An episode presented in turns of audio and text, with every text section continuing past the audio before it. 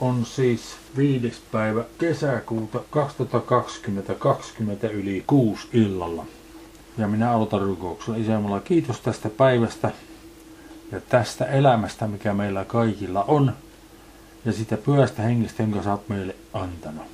Ja mä kiitän siitä, että tämä sun pyhähenkes avaa meidän ymmärrystä edelleen, kun me käsitellään näitä asioita. Että me ymmärrettäisiin nämä asiat niin kuin sä haluat. Meidän nämä ymmärtämään. Tästä mä kiitän Jeesuksen Kristuksen nimessä. Ja aiheena on taas syitä puhua kielellä numero kolme. Ja ensimmäisenä tässä on kielellä puhuminen on Jeesuksen tunnustamista Herraksi. Tulee muitakin, mutta tästä me aloitetaan tänään. Ensimmäisen korintolaiskirjan 12. luvussa jakeessa yksi kerrotaan, mutta mitä hengellisiin. Sitten sana lahjoihin on kirjoittu pienellä ja kursiivilla, kun sillä ei ole vastinetta kreikan kielisessä tekstissä. Mutta mitä hengellisiin tulee, niin en tahdo veljet pitää teitä niistä tietämättöminä. Te tiedätte, että kun olitte pakanoita, teitä vietiin mökkien epäjumalien luo. Miten vain tahdottiin. Sen tähden minä teen teille tiettäväksi, ettei kukaan, joka puhuu Jumalan hengessä, sano, Jeesus olkoon kirottu, ja ettei kukaan voi sanoa, Jeesus olkoon Herra, paitsi pyhässä hengessä. Tätä ei suoranaisesti tässä sanota, että se pyhässä hengessä puhuminen tässäkin on kielillä puhumista. Mutta se käytännössä on, mistä on kysymys. Hän kertoo näille nimittäin, jakessa kaksi, kun hän sanoo, että tiedätte, että kun olitte pakannut, että tätä viitti mykki epäjumalan luo, miten vain tahdottiin. Niin hän viittaa näihin mykkiin epäjumaliin, mitä he palvelivat aikaisemmin. Ja sitten toi puhuminen tuossa jakeessa kolme, niin sen taustalla on semmoista kulttuuria, että luetaan itse asiassa tuossa, mitä mä kirjoitin tästä asiasta. Kun jotakin meni huonosti, siis suhteessa näiden epäjumalien palvelemiseen, kun jotakin meni elämässä huonosti, oli heillä, näillä pakanoilla siis, silloin kun oli vielä pakanoita, tapana kääntyä epäjumalansa temppelin tai kuvan puoleen, joka oli yleensä rakennettu jonkun kukkulan tai vuoren laille, ja kääntyä sitä kohti ja kirjoita Jumalaansa, repäistä vaatteensa ja kirjoita Jumalaansa. Eli kun he kuulivat uskovien puhuvan kielillä, he ajattelivat näiden kirjoavan Jeesusta. Siksi Paavali selvittää tämän heille, ettei siitä suinkaan ole kysymys. Siis kielellä puhuminen on se pääkeino, millä me osoitamme Herrallemme Jeesukselle, Kristukselle, että hän on meidän Herramme ja että me haluamme tehdä, mitä hän pyytää meitä tekemään. Niin kuin mä kirjoitin tähän vielä, että sen asemasta, että me hokisimme Jeesus on Herra, Jeesus on Herra koko ajan, suomen kielellä esimerkiksi, me voimme puhua kielillä. Ja silloin meidän ymmärryksemme on vapaa, ja hän voi samanaikaisesti kertoa meille mitä haluaa tai näyttää meille mitä haluaa näyttää meille. Ja me voimme kysyä häneltä, mitä hän haluaa meidän tekevän ja sitten hän kertoo meille ja sitten me teemme sen. Siis tämä on yksi kaikkein tärkeimpiä syitä, minkä takia kannattaa puhua kielellä. Siis se ei lähde siitä pois koskaan Kiellä puhuminen aina kun puhumme kiellä, niin se on Jeesuksen tunnustamista Herraksi. Kaikkien niiden muiden asioiden lisäksi, mitä muuta se kanssa samalla aikaa voi olla. Mutta nyt katsotaan tätä vielä enemmän. Roomalaskirjan 10 luvun jakeesta yksi lähdetään lukemaan. Veljet, minä toivon sydämestäni ja rukoilen Jumalaa heidän, israelaisten veljiensä edestä rukoilee Paavali, että he pelastuisivat. Sillä minä todistan heistä, että heillä on kiivaus Jumalan puolesta, mutta ei taidon mukaan. Sillä kun he eivät tunne Jumalan vanhuskautta, vaan koettavat pystyttää omaa vanhuskauttaan, eivät he ole alistuneet Jumalan vanhuskauden alle. Sillä Kristus on lain loppu vanhuskaudeksi jokaiselle, joka uskoo. Kirjoittaahan Mooses siitä vanhuskaudesta, joka laista tulee, että ihminen, joka sen täyttää, on siitä elävä. Mutta se vannuskaus, joka uskosta tulee, sanoo näin. Älä sano sydämessäsi, kuka nousee taivaaseen. Se on tuomaan Kristusta alas. Tahi, kuka astuu alas syvyyteen. Se on nostamaan Kristusta kuolleista. Mutta mitä se sanoo? Sana on sinua lähellä, sinun suussasi ja sinun sydämessäsi, se on se uskon sana, jota me saarnaamme, ja se on viidennestä Mooseksesta lainattu. Sillä jos sinä tunnustat suullasi Jeesuksen Herraksi ja uskot sydämessäsi, että Jumala on hänet kuolleesta herättänyt, niin sinä pelastut. Sillä sydämen uskolla tullaan vannuskaaksi ja suun tunnustuksella pelastutaan. Tai voitaisiin sanoa tarkemmin, sillä sydämellä uskotaan vannuskaudeksi ja suulla tunnustetaan pelastukseksi. Siis tämä suulla tunnustaminen näissä ikäisissä 90, niin se on kielellä puhumista. Siis kyllä minä voin suulla tunnustaa, kyllä joo, Jeesus on Herra. Kuka tahansa voi tunnustaa halutessaan, Jeesus on Herra. Mutta se ei välttämättä toteudu. Siis se, mitenkä se erotetaan, että joku tosissaan tunnustaa Jeesuksen Herraksi hengessä siitä, että hän vaan sanoo kun ketä tahansa kadun miestä voitaisiin pyytää sanomaan. Sano, että Jeesus on Herra. Hän sanoo, että Jeesus Herra. Ajattelematta asiaa enempää. Mutta kun ajattelette, kiellä puhuminen ei lähde käyntiin ilmasta pyhähenkeä. Pyhänki tarvitaan siihen. Niin sen takia se on tuon asian takana. Ihan samalla tavalla kuin siellä ensimmäisessä korintolaiskirjassa. Jatketaan jakasta 11. Sanohan raamattu, ei yksikään, joka häneen uskoo, joudu häpeään. Tässä ei ole erotusta juutalaisen eikä kreikkalaisen välillä, sillä yksi ja sama on kaikkien Herra rikas antaja kaikille, jotka häntä avuksi huutavat. Sillä jokainen, joka huutaa avuksi Herran nimeä, pelastuu. Se on lainattu Joelista, kohta katsotaan. Ja 14. Mutta kuinka he huutavat avuksensa sitä, johon he eivät usko? Ja kuinka he voivat uskoa siihen, josta eivät ole kuulleet? Ja kuinka he voivat kuulla, ellei ole julistajaa? Ja kuinka kukaan voi julistaa, ellei ketään lähetetä? Niin kuin kirjoitettu on.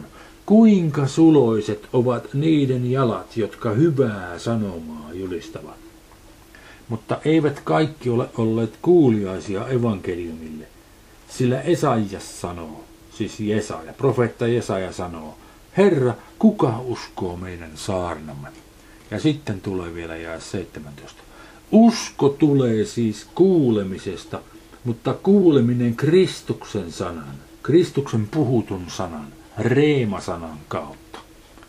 Sitä kautta, mitä se Kristus sanoo meille, tulee meille usko kaikesta siitä, mitä meidän on uskominen. No nyt viittaan tuohon Joelin paikkaan, siis jakeeseen 13, joka oli lainattu Joelista siellä sanottiin, sillä jokainen, joka huutaa avuksi Herran nimeä, pelastuu. Joolin toisessa luussa sillä sanotaan jakassa 28. Näiden jälkeen minä olen vuodattava henkeni kaiken lihan päälle, Jumala ennustaa siis. Ja teidän poikanne ja tyttärenne ennustavat, vanhuksenne unia uneksuvat, nuorukaisenne näkyjä näkevät. Ja myös palvelijaan ja palvelijattarien päälle minä niinä päivinä vuodatan henkeni. Minä annan näkyä ihmeitä taivaalla ja maassa, verta ja tulta ja savupatsata. Aurinko muuttuu pimeydeksi ja kuu vedeksi ennen kuin Herran päivä tulee, se suuri ja pedettävä. Ja jokainen, joka huutaa avuksi Herran nimeä, pelastuu. Ja täsmälleen, lähestulkoon täsmälleen samat sanat on luottavissa apostolien tekojen toisessa luvussa. Tämä on keskellä sitä ensimmäistä saarnaa, minkä Pietari puhui. Pietari piti juuri synnyttyään uudesti, saatuaan pyhähengen, täytyttyään pyhällä hengellä ja puhuttuaan ensin kielillä, noustuaan ylös seisomaan ja ruettuaan saarnaamaan. Tämä on siitä puheesta tämä pätkä. Toi sama pätkä. Hän sanoi ja 15. Eivät nämä ole juovuksissa, niin kuin te luulette, sillä nyt on vasta kolmas hetki päivästä noin 12 aikaan, puolen päivän aikaan tämä tapahtui. Ei nämä ole juovuksissa, sanoo Pietari. Minkä takia hän ajatteli, että ne on juovuksi? Koska ne puhuivat kielillä. Puhuivat semmoisella kielellä, mitä he eivät itse ymmärtäneet ja sitten luultavasti semmoisella kielellä, mitä moni muukaan ei siellä ymmärtänyt. Mutta monet heistä löysivät sitten jonkun, jonka puhetta he ymmärsivät. Joka tapauksessa aina on näitä, jotka kritisoivat kaikenlaista. Nämä kriitikot sanoivat, että nämä on juovuksissa. Pietari että ei nämä suinkaan ole juoksa. Vaan ja 16. Tämä on se, mikä on sanottu profeetta Joelin kautta. Ja on tapahtuva viimeisinä päivinä, sanoi Jumala, että minä vuodatan henkeni kaiken lihan päälle, ja teidän poikanne ja tyttärenne ennustavat, ja nuorukaisen näkyjä näkevät, ja vanhuksenne unia uneksuvat. Ja myös palvelijaini ja palvelijattarieni päälle minä niinä päivinä vuodatan henkeni ja he ennustavat. Pitäisi olla ja he profetoivat. Ja minä annan näkyä ihmeitä ylhäällä taivaalla ja merkkejä alhaalla maan päällä, verta ja tulta ja savupatsaita. Aurinko muuttuu pimeydeksi ja kuu vereksi ennen kuin Herran päivä tulee se suuri ja julkinen. Ja on tapahtuva, että jokainen, joka huutaa avuksi Herran nimeä, pelastuu. Siis Pietari aloitti jakeessa 15 ja kesä 16 hän sanoi, vaan tämä on se, mikä on sanottu profeetta Joelin kautta. Siis se, mikä tapahtui ensimmäisenä helluntaina, se, mikä tapahtuu meillä tänä iltana, kun puhuimme kielellä ja selitimme, ihan sama asia on edelleenkin käynnissä. Siitä on kysymys. Ja yksi tärkeä keskeinen elementti siinä kielellä puhumisessa on, että silloin tapahtuu se Jeesuksen tunnustaminen Herraksi. Luetaan roomalaiskirja ensimmäisen luvun alusta. Siis koko roomalaiskirja selvittää perusteellisesti niitä asioita, mitä olisi syytä ihmisten toteuttaa elämässään ja ymmärtää Jumalan tehneen ja Jeesuksen Kristuksen tehneen meidän puolestamme, että he voisivat tunnustaa Jeesusta Herraksi ja oppia kuulemaan hänen äänensä, että he pystyisivät tekemään, mitä Herra haluaa heidän tekevän. Luetaan nyt ensin tämä pätkä jakeesta 1 jakeeseen 7. Paavali Jeesuksen Kristuksen palvelija, kutsuttu apostoli, erotettu julistamaan Jumalan evankeliumia, jonka Jumala on edeltä luvannut profeettainsa kautta pyysä kirjoituksessa. Hänen pojastansa, joka lihan puolesta on syntynyt Daavidin siemenestä ja pyhyyden hengen puolesta kuolleista nousemisen kautta asetettu Jumalan pojaksi voimassa. Jeesuksesta Kristuksesta meidän Herrastamme, jonka kautta me olemme saaneet armon ja apostolin viran, että syntyisi uskon kuuliaisuus hänen nimensä kohtaan kaikissa pakanakansoissa, joihin tekin Jeesuksen Kristuksen kutsumat kuulutte. Kaikille Roomassa oleville Jumalan rakkaille kutsutuille pyhille, armo teille ja rauha Jumalalta meidän isältämme ja Herralta Jeesukselta Kristukselta. Alkutervehdys siis. Jakessa 5 sanotaan, että syntyisi uskon kuuliaisuus hänen nimeänsä kohtaan. Siis Jeesuksen Kristuksen nimeä kohtaan kaikissa pakana kansoissa. Siis toisin sanoen, että kaikki pakanat tunnustaisivat Jeesuksen Herraksi. Eli siis puhuisivat kielillä sitä tehdessänsä. Siitä on kysymys. En nyt malta olla selvittämättä teille tätä enemmän, tätä pätkää siis tässä roomalaiskirjan ensimmäisessä luvussa. Ensimmäisessä seitsemässä jakeessa on seuraavanlainen jaottelu, jonka minä olen tässä toteuttanut kaksilla sulkumerkeillä, siis hakasuluilla ja kaarisuluilla sekä lihavoinnilla että alleviivauksella. Näillä konsteilla mä oon erotellut nämä eri pätkät. Tämä nimittäin on suhteellisen pitkä lause ja se on orjallisesti käännetty kreikankielisen tekstin mukaan sellaisenaan se lause, kun se siellä on, pätkimättä sitä ollenkaan. Sen takia se kaikkein ytimekkäin sisältö tästä pätkästä on noin lihavoidut sanat. Paavali kaikille Roomassa oleville Jumalan rakkaille, kutsutuille pyhille. Siis Paavali kaikille Roomassa oleville Jumalan rakkaille, kutsutuille pyhille. Sitten on lisätty toi hakasulkulauseke, joka alkaa tosta Paavali sanan jälkeen ja päättyy tohon jakeen kuusi loppuun. Ja siitä on sitten alleviivattu osuus, luetaan se noiden tummennettujen lisäksi. Paavali Jeesuksen Kristuksen palvelija, kutsuttu apostoli, erotettu julistamaan Jumalan evankeliumia, ja kolme hänen pojastansa, ja seitsemän kaikille Roomassa oleville Jumalan rakkaille kutsutuille pyhille. Siinä oli pikkusen laajempi ymmärrys siitä, vähän enemmän tietoa. Ja sitten kun lisätään nämä kaarisulkeiset, kaarisulkulausekkeet, niin se jäsentyy, niin kuin luettiin ensin. Paavali, Jeesuksen Kristuksen palvelija. Kutsuttu apostoli, erotettu julistamaan Jumalan evankeliumia. Sitten sitä evankeliumia laajenne, jonka Jumala on edeltä luonnut profeettainsa kautta pyhissä kirjoituksissa palataan, kenestä on kysymys. Hänen pojastansa. Ja sitten se laajennetaan. joka lihan puolesta on syntynyt Daavidin siemenestä ja pyhyyden hengen puolesta kuolleesta nousemisen kautta asetettu Jumalan pojaksi voimassa. Ja edelleen Jeesuksesta, Kristuksesta, meidän Herrastamme on kysymys. Ja sitten taas laajennetaan ja kesä 5 jonka kautta me olemme saaneet armon ja apostolin viran, että syntyisi uskon kuuliaisuus hänen nimeensä kohtaan kaikissa pakanakansoissa, joihin tekin Jeesuksen Kristuksen kutsumat kuulutte.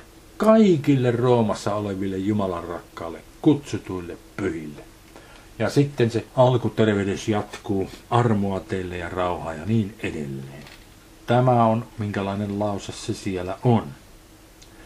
Joka tapauksessa se keskeinen pongo oli tämä jakeessa 5, että syntyisi uskon kuuliaisuus hänen nimeensä kohtaan kaikissa pokanan kansoissa. Siitä hän aloittaa roomalaiskirjeen ja siitä on roomalaiskirjassa koko ajan kysymys. Luetaan pieni pätkä 13. luvusta ja 12 alkaen. Yö on pitkälle kulunut ja päivä on lähellä. Pankaamme sen tähden pois pimeyden teot – ja pukeutukaamme valkeuden varuksiin. Vaeltakaamme säädyllisesti niin kuin päivällä, ei mässäyksissä ja juomingeissa, ei haureudessa ja irstaudussa, ei riidassa ja kateudessa, vaan pukeekaa päällenne Herra Jeesus Kristus. Älkääkä niin pitääkö lihastanne huolta, että himot heräävät. No siinä käytännöllisesti selvitetään, mitä olisi syytä tehdä olisi syytä panna kaikki pimeyden teot pois, sanottiin jakeessa 12, ja pukeutua valkeuden varuksiin ja ruveta tekemään valkeuden tekoja. Vaeltamaan säädyllisesti, ei mässäyksissä ja jumingeissa, haureudessa, irstaudussa, riidessä ja katoudessa, vaan pukemalla päällemme Herra Jeesus Kristus. Siis Herra Jeesus Kristus on se, se pyhä henki, joka meissä asuu. Siis Herramme Jeesus Kristus asuu meissä sen pyhän kautta, joka meissä on. Se on osa Herraa Jeesusta Kristusta. Meillä on etuoikeus pitää tällaista henkeä sisällämme, Herran henki. Ja tämän Herran hengen kautta tulee hänen tahtonsa ja hänen elämäntapansa, hänen mielenlaatunsa, hänen rakkautensa, hänen yksinkertaisuusominaisuutensa, että hän ei minkäännäköistä kauppaa tee ihmisten kanssa – eikä ole kierro, eikä petä meitä missään. Kaikki nämä ominaiset tulee meille sen pyhängen kautta Herraltamme Jeesukselta Kristukselta. Ja tämä olisi meidän syytä, tämä elämäntapa pukea päällemme, niin kuin vaatteet puetaan päälle. Siitä kielikuvasta, mielikuvasta tässä on kysymys. No se edelleen on asia, joka edellyttää Herran tunnustamista, Jeesuksen tunnustamista Herraksi. Kun me tunnustamme Jeesuksen Herraksi, niin silloin me puemme päällemme Herramme Jeesuksen Kristuksen. Jatketaan 14. luku ja 7. Sillä ei kukaan meistä elä itsellensä, eikä kukaan kuole itsellensä. Jos me elämme, niin elämme Herralle, ja jos kuolemme, niin kuolemme Herralle. Sen tähden elimmepä tahi kuolimme, niin me olemme Herran omat. Sillä sitä varten Kristus kuoli ja heräsi eloon, että hän olisi sekä kuolleet että eläviä Herra. Mutta sinä, minkä tähden sinä tuomitset veljäsi, taikka sinä toinen, minkä tähden sinä halveksit veljäsi. Sillä kaikki meidät asettaa Jumalan tuomioistuimen eteen. Sillä kirjoitettu on, niin totta kuin minä elän, sanoo Herra, minun edessäni pitää jokaisen polven notkistuman ja jokaisen kielen ylistämän Jumalaa.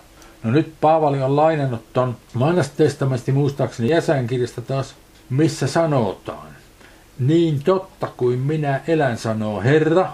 Kreikan kielellä tämä sana on kyrios. Samalla tavalla kuin jakeessa yhdeksän, sillä siellä sanottiin, sillä sitä varten Kristus kuoli ja heräsi elo, että hän olisi sekä kuolleet että elävien Herra. Sama sana, kyrios. Mutta ero on nyt siinä, että jakeessa 11 nämä tummennetut sanat on lainattu vanhasta testamentista. Ja siellä vanhassa testamentissa alkuperäisessä tekstissä on sanan Herra kohdalla on hebreankielinen sana Jehova, joka on Jumalan itsensä erisnimi.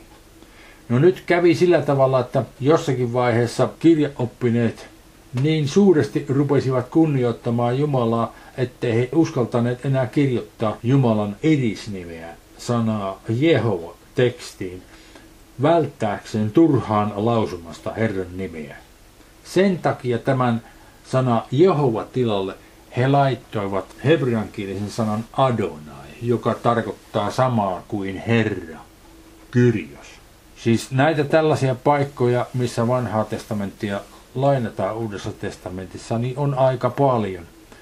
Niin siellä kannattaa olla tarkkana, että tietää, kenestä on kysymys. Ja kesä 11 on alun pitäen kysymys, siis Jehovasta. Mutta nyt Jehova, meidän Jumalamme, on järjestänyt niin, että tämä, mitä jakessa 11 toteutuu, toteutuu tällä hetkellä Kristuksessa. Me tunnustamme Kristusta Herraksi. Siitä on kysymys. Luetaan Filippiläiskirja toinen luku ja viisi. Olkoon teillä se mieli, joka myös Kristuksella Jeesuksella oli, joka ei, vaikka hänellä olikin Jumalan muoto, katsonut saaliksensa, tarkoittaa, että ei käyttänyt itsekkäästi hyväkseen olla Jumalan kaltainen. Hän ei käyttänyt sitä Jumalan kaltaisuutta hyväkseen. Kun tuossa sanotaan, vaikka hänellä olikin Jumalan muoto, niin mitä se tarkoittaa? Se tarkoittaa sitä, että Jeesus Kristus on jälkimmäinen Adam, samanlainen kuin ensimmäinen Adam oli. Ja ensimmäinen Adam oli luotu Jumalan kuvaksi. Sen takia Aadamilla alun pitää oli Jumalan muoto, niin oli Kristuksellakin Jumalan muoto. Ja on edelleen. Ja seitsemän, vaan tyhjensi itsensä ja otti orjan muodon, tuli ihmisten kaltaiseksi, ja hänet havaittiin olennaltaan sellaiseksi kuin ihminen. Hän nöyryytti itsensä ja oli kuulijainen kuolemaan asti, hamaan ristin kuolemaan asti. Sen tähden onkin Jumala hänet korkealle korottanut. Siis, jos Jumala on hänet korkealle korottanut, niin oli aika, kun hän ei siellä vielä ollut. Sitten kun Jumala hänet korkealle korotti, niin sitten hän sinne tuli. Sen tähden onkin Jumala hänet korkealle korottanut ja antanut hänelle nimen, kaikkia muita nimiä korkeamman. Siis, tämän tottelevaisuuden tähden. Aadamin perisynti siellä alussa oli tottelemattomuus. Ja nyt Jeesus Kristus korjasi asian tottelemalla, olemalla kuulijainen kuolemaan asti. Sen takia, kun hän sen teki, on Jumala hänet korkealle korottanut ja antanut hänen nimen kaikkia muita nimiä korkeamman. Siis Jeesus Kristus oli ensin tottelevainen niin kuin Adam ei ollut. Jeesus Kristus oli tottelevainen Jumalalle. Nyt Jumala on järjestänyt niin, että kun me kuuntelemme Herramme Jeesuksen Kristuksen ääntä, me voimme olla tottelevaisia hänelle. Ja kun Jeesus Kristus pyytää meitä tekemään, mitä Jumala haluaa meidän tekevän, sen takia se johtaa siihen, että me voimme tehdä Jumalan tahdon. Ja nyt Jumala on järjestänyt niin, että me halutessamme voimme ottaa yhteyden tähän Herran Jeesuksen Kristuksen puhumalla kielellä. Kun me puhumme kielellä, me täytymme pyhällä hengellä ja me tunnustamme Jeesusta Herraksi. Ja sitten me voimme kuulla, mitä hän haluaa meidän tekevän. Näin tämä toimii. Ja yhdeksän. Sen tähden, koska hän kuoli Jumalan tahdosta, kuuliaisuudesta, Jeesus Kristus kuoli vapaaehtoisesti. Sen tähden onkin Jumala hänet korkealle korottanut antanut hänelle nimen kaikkia muita nimiä korkeamman niin, että kaikkien polvien pitää Jeesuksen nimeen notkistumaan sekä niiden, jotka taivaassa ovat, että niiden, jotka maan päällä ovat ja niiden, jotka maan alla ovat. Ja jokaisen kielen pitää tunnustamaan Isän Jumalan kunniaksi, että Jeesus Kristus on Herra. Ja tämä siis tarkoittaa sitä, että ennen mitään myöhemmin on kaikkien tunnustettava se. Joskus tulee semmoinen aika, kun ihmisten on tunnustettava se pakolla. Nyt meillä on etuoikeus tunnustaa se vapaaehtoisesti. Jos me haluamme tunnustaa Jeesuksen Herraksi, se tapahtuu tällä hetkellä ensisijaisesti kielellä puhumalla. Siis jos on ihminen, joka haluaa syntyä uudesti, ja haluaa Jeesusta Kristusta Herraksensa, mutta ei kerta kaikkiaan tiedä, kuinka puhutaan kielellä. Hän voi tunnustaa Jeesuksen Herraksi omassa ymmärryksessänsä. Mutta kun hänelle kerrotaan, miten se kielellä puhuminen tapahtuu, niin sitten Jumalan tahto on, että nämäkin ihmiset puhuvat kielillä tunnustaakseen Jeesusta Herraksi. Ja 12.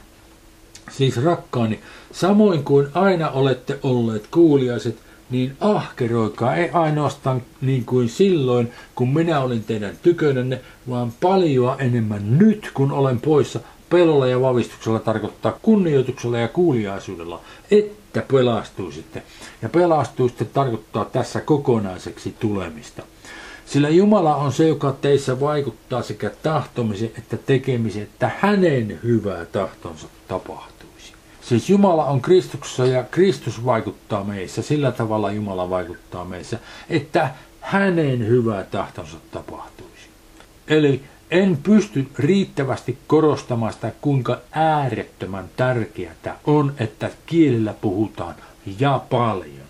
Siis joka päivä, tuntitolkulla. Sitten on vielä lisää tässä mulla asioita. Menemme eteenpäin tuosta. Rukousta niin kuin rukoilla tulisi oman itsemme puolesta, siis kiellä puhuminen on. Kiellä puhuminen on rukousta niin kuin rukoilla tulisi oman itsemme puolesta. Menemme roomalaskirjeen 8. lukuun jakeeseen 26. Luetaan sieltä. Samoin myös henki auttaa, ja se tarkemmin sanottuna suomeksi olisi ottaa yhdessä kantaakseen. Samoin myös henki ottaa yhdessä kantaakseen meidän heikkoutemme ja se, mikä se meidän heikkoutemme on, on heti seuraavassa lauseessa sanottu. Sillä me emme tiedä, mitä meidän pitää rukoilemaan, niin kuin rukoilla tulisi. Mutta henki itse rukoilee meidän puolestamme sanomattomilla ruokauksilla. Mutta sydänten tutkija tietää, mitä hengen mieli on, sillä henki rukoilee Jumalan tahdon mukaan pyhien edestä. Siis hengen rukouksesta on kysymys, ja muistan, että varmaan minä olen silloin tällöin useampia kertoja kaiken kaikkiaan näyttänyt sen ensimmäisen korintolaskirjan 14. luvun paikan, missä sanotaan, että kielillä puhuminen on hengessä rukoilemista. Ei ole mitään muuta keinoa raamatussa nimetty hengessä rukoilemiseksi kuin kielellä puhuminen. No nyt tässä on eräs erittäin mielenkiintoinen asia. Jakeessa 26 kun sanotaan, mitä meidän pitää rukoilemaan niin kuin rukoilla tulisi. Mutta henki itse rukoilee. Tämä sana rukoilee ei ole prosikomaa niin kuin nämä edelliset paikat. Vaan tämä on tämmöinen sana hyperentynkano. Hyperentynkano. Hyperentynkano. Hankalahko sana. Mutta halusin kirjoittaa sen näkyviin, koska siinä on tuo etulite hyper joka voidaan sujuvasti suomettaa sanalla super. Henki itse super rukoilee meidän puolestamme. Siitä on kysymys. Se ei pelkästään rukoile silleen tavanomaisesti, vaan se super rukoilee meidän puolestamme. No milloinka se henki rukoilee? Se Kristuksen henki, joka meissä on, rukoilee silloin, kun me puhumme kielillä. Haluaisitteko te, että Jeesuksen Kristuksen henki super rukoilisi teidän puolestanne. Sitten kun tässä sanotaan meidän puolestamme, meidän itsemme puolesta. Haluaisitteko te, että Herramme Jeesuksen Kristuksen henki super rukoilisi teidän itsenne puolesta sanomattomilla huokauksilla? Sanomattomilla huokauksilla siinä pisteeseen asti, että ne ei ole ymmärrettävissä. Koska puhutaan kielillä. Sitten jää 27. Mutta sydänten tutkija tietää, mikä hengen mieli on, sillä henki rukoilee. Ja nyt siinä on ton edellisen sanan loppupää, eli entynkano, entynkano, ilmasta hyperetuliitettä. Se on se verbi, mistä on kysymys, joka on käännetty kaksi kolme kertaa yhteensä tällä esirukous-asialla. Se tarkoitti alun pitäen jonkun puolesta puhumista. Siis jää 27. Mutta sydämen tutkija tietää, mikä hengen mieli on, sillä henki rukoilee Jumalan tahdon mukaan pyhien edestä. Siis tuo on semmoinen sana, joka tarkoittaa esirukousta. Siis tässä on sekä itsensä puolesta rukoileminen, superrukoileminen itsensä puolesta ja sitten esirukous. Sen takia se jää uudestaan, kun seuraava otsake on Jumalan tahdon mukainen esirukous. niin 8-27 juuri sanottiin. Ja Evansalaisen kirjeen 6. ja 18 siellä sanotaan, ja tehkää tämä kaikella rukouksella ja anomisella rukoillen joka aika hengessä. Ja sitä varten valvoen kaikessa kestäväisyydessä ja anomissa kaikkien pyhien puolesta. Ja kesä 10 alkaa, että vahvistukaa Herran väkevyyden voimassa. Ja sitten kerrotaan, että jakessa 11 ja jakessa 13, että ottakaa, pukekaa päälle Jumala, ottakaa Jumalan koko taisteluasu. Kahteen kertaan sanotaan se.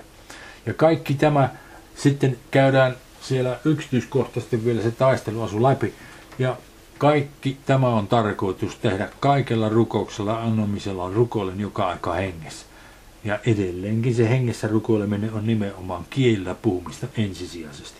Ja ensimmäisen Timoteuksen toisen luvun jakeessa 1 ja 2 sanotaan, minä kehotan siis ennen kaikkea anomaan, rukoilemaan, pitämään esirukouksia ja kiittämään kaikkien ihmisten puolesta, kuningasten ja kaiken esivallan puolesta, että saisimme viettää rauhallista ja hiljaista elämää kaikessa jumalisuudessa ja kunniallisuudessa. Siis näissä opetuksissa, tämä on nyt kolmas tästä aiheesta, mä olen kerännyt omasta mielestäni kaikkein tärkeimpiä asioita kielellä puhumisesta, joten takia olisi syytä puhua kielellä ja paljon. Sitten viimeiseksi mulla on tässä kielellä puhuminen on Jumalan ylistämistä, Jumalan kiittämistä ja Jumalan suurten tekojen puhumista.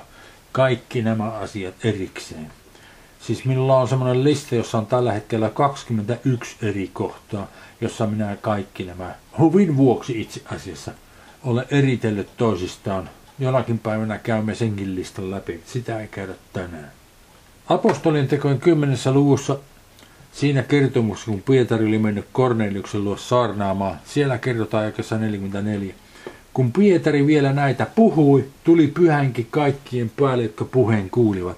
Ja kaikki ne uskovaiset, jotka olivat ympärileikotut ja olivat tulleet Pietarin mukana, hämmästyivät sitä, että pyhängen lahji vuodatettiin pakanoihinkin siis pakanoihin, Korneliuksen huonekunnalle, hänen ystäville, sillä he kuulivat heidän puhuvan kielillä ja ylistävän Jumalaa. Kiellä puhuminen on siis Jumalan ylistämistä. Ja silloin Pietari vastasi, että eikö nämä voida kastaa vedelläkin.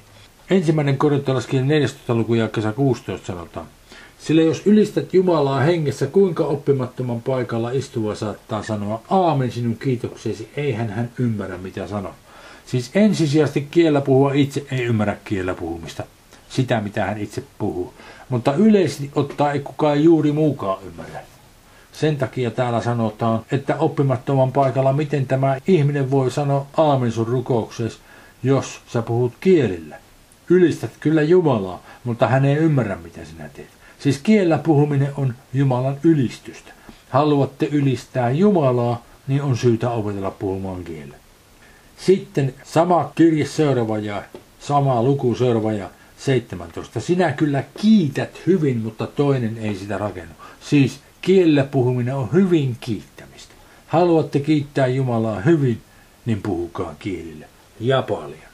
Ja sitten lopuksi katsotaan apostolien tekojen toisen luvun ja 11. Sillä sanotaan kreetalaisten, arabialaisten, me kuulemme kukin heidän puhuvan omalla kielellämme Jumalan suuria tekoja. Tämä on siis siinä kertomuksessa apostolien tekojen toisessa luvussa, kun he ensimmäisen kerran puhuivat kielellä, saivat Jumalan pyhän hengen ja olivat temppelin alueella kaikki nämä 12 apostolia. Kukin puhui jotakin eri kieltä ja se kieli ilmeisesti vaihtui, koska kuulijoita oli useammasta eri paikasta kuin 12 paikasta, mun ymmärtääkseni 14 paikasta.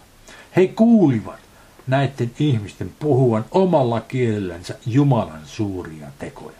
Ja nyt yleisesti ottaa haluaisin vielä tehdä sellaisen yhteenvedon, että kun ajatellaan kielellä puhumista ja syitä, minkä takia puhutaan kielellä ja miten se kehittyy, se lähtee siis siitä, että kun me täytymme pyhällä hengellä, me puhumme kielillä. Eli kun me puhumme kielillä, me täytymme pyhällä hengellä. Ja sillä tavalla me voimme taata sen, että meissä on se pyhänki täynnä kaiken kapasiteettinsa kanssa valmis työhön minä hetkenä hyvänsä. Niin se täyttyminen on ensimmäinen. Sitten Jeesuksen tunnustaminen Herraksi tapahtuu siinä samalla. On ihan yhtä tärkeä asia.